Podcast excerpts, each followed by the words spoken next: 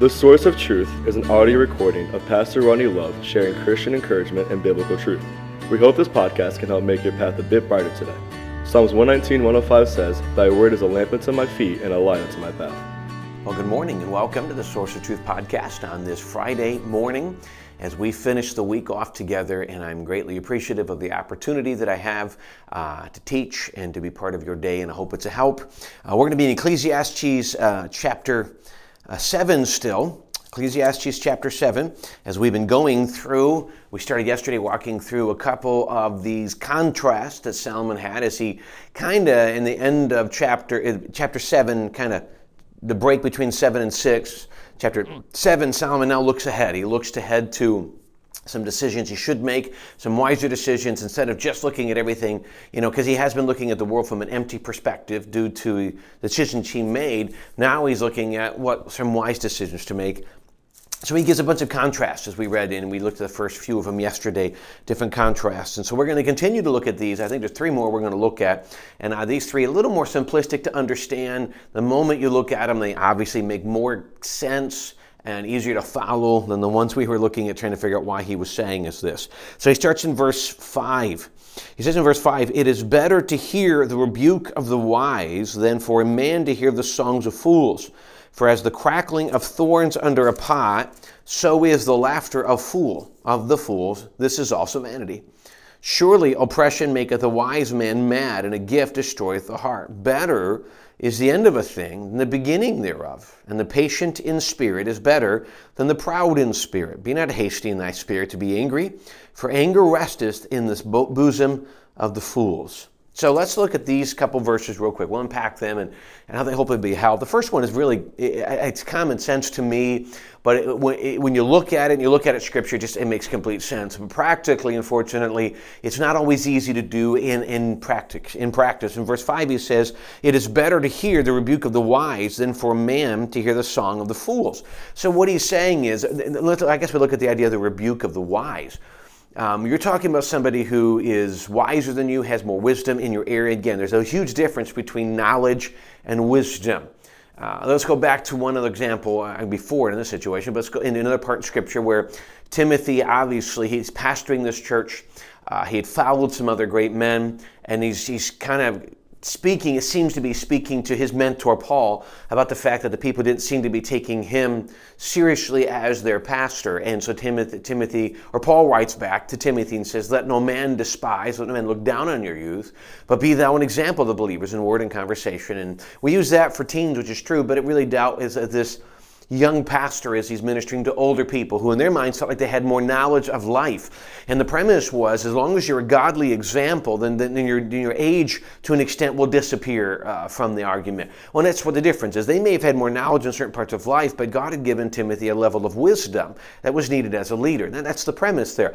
When we, some people, when they come to us and they want to rebuke us, and they, the word rebuke literally means rebuke. Sometimes it's correction, sometimes it's harsh, sometimes, hey, you could do it better this way. The fact is, no one likes to be told they're wrong, and no one likes to be given a better way to do it. People love to be bragged on, people love to be complimented, people love to, hey, you did great, wonderful, let me follow you, let's do it again. We love that because it fills our pride, it fills our ego.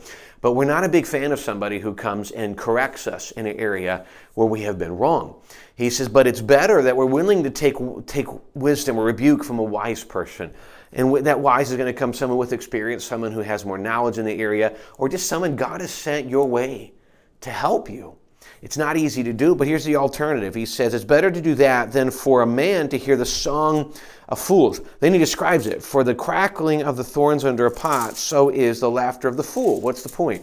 Crackling of the wood under a pot is just, it's just the burning of wood as they're, as they're cooking something. It makes a lot of noise and it gives off a little bit of heat at some point, but at some point it's going to vanish away. It's going to burn up. The wood's going to burn up and it's, em- it's going to be empty. There, there's no long term stability. There's no sustainability to that information. So if you're listening to a fool who's just bragging on you, that's, it's empty words. It sounds good at first and it feels good, like the heat off the fire. It feels good at first, but in a period of time it's going to disappear because he is just a fool.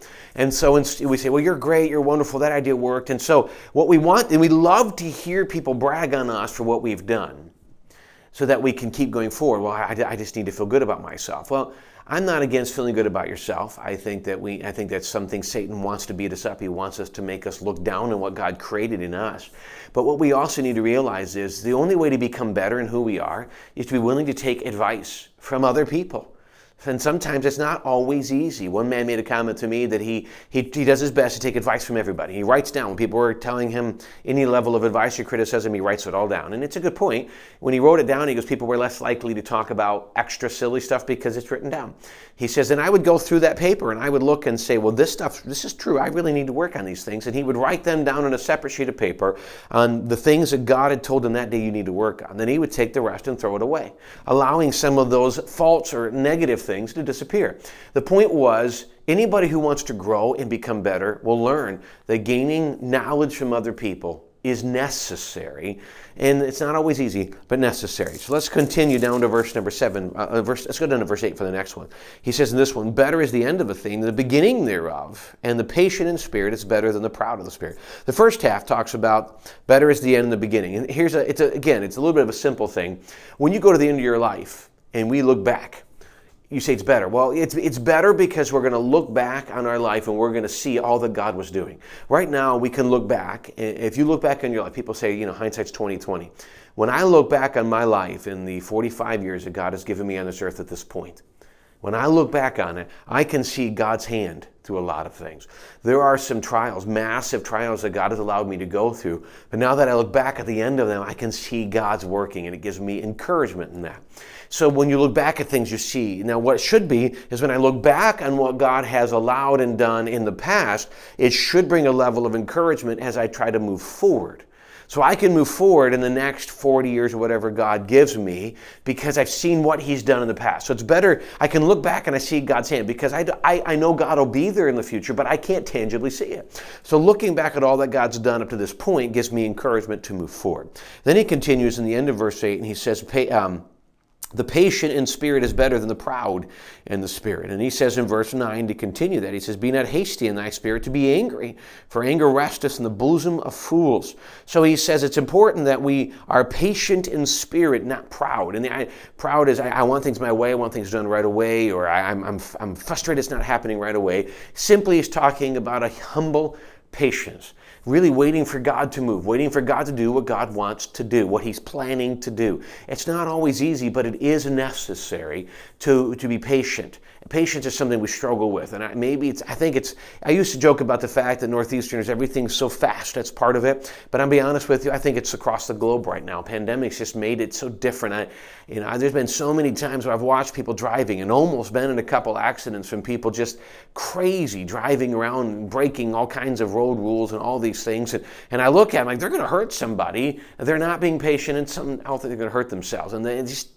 post pandemic, it's just kind of we're a little different in the world this has become a more anxious place, and that's where a lot of us come from. And so he says it's better that we're patient in spirit, not be pushy, not be just striving to get your way, stop and be patient, and then to push, because here's what happens. He says, if, if I'm proud in spirit, I grow into anger. And he goes, Be not hasty in thy spirit to be angry. And why would we be hasty to be angry? Well, we're looking, I'm right, I'm right, I have a right to say this, I have a right to say this, I have a, I have a right to tell that drive through worker why they're wrong, I have a right to tell that person why they're wrong, I have a right to speak my mind when I'm angry. He goes, but here, here's why he says, be careful, be not quick, because anger is sometimes necessary. The Bible tells us in Ephesians, be angry and sin not. So you're not jumping to, you're not quickly jumping to vindicate what you're trying to say. He says, be not quick, he said, be not hasty in thy spirit to be angry. Why? For anger resteth in the bosom of fools. If I allow anger to become part of what I do, it's just part of who I am. And, and ended up, I, I'm, I'm truly a fool in that area. Wisdom helps me move beyond it. By the way, if you go to the previous verse, if you're willing to take wisdom from somebody, even if it's in form of a rebuke, you'll find yourself becoming less angry because that's what eh, because we because we gain the wisdom we need to be able to move beyond the circumstances we're in and we grow in wisdom in God. Well, I hope that these three thoughts are encouraging. I know that they're a little more practical, a little more simplistic than yesterday's thoughts, but I tell you, I hope they're helpful. I know they are to me as I look at them. It's easy to find ourselves looking at these things, and our human mind justifies certain things, and we really need to look at what God, what God is teaching us that we need in the current day we find ourselves in. Well, I do appreciate the privilege you've given to me to be part of your day. We invite you to join us Sunday morning. If you're local, we'd love to have you in person. Our service starts at 10 o'clock in the morning. We will not have an evening service Sunday, so we invite you to be there Sunday morning at 10 o'clock. And we'd like, if you can't join it, make it in person. We'd love to have you join us online as we'll stream those services online. Thanks again for joining us this morning. We look forward to seeing you again on Monday.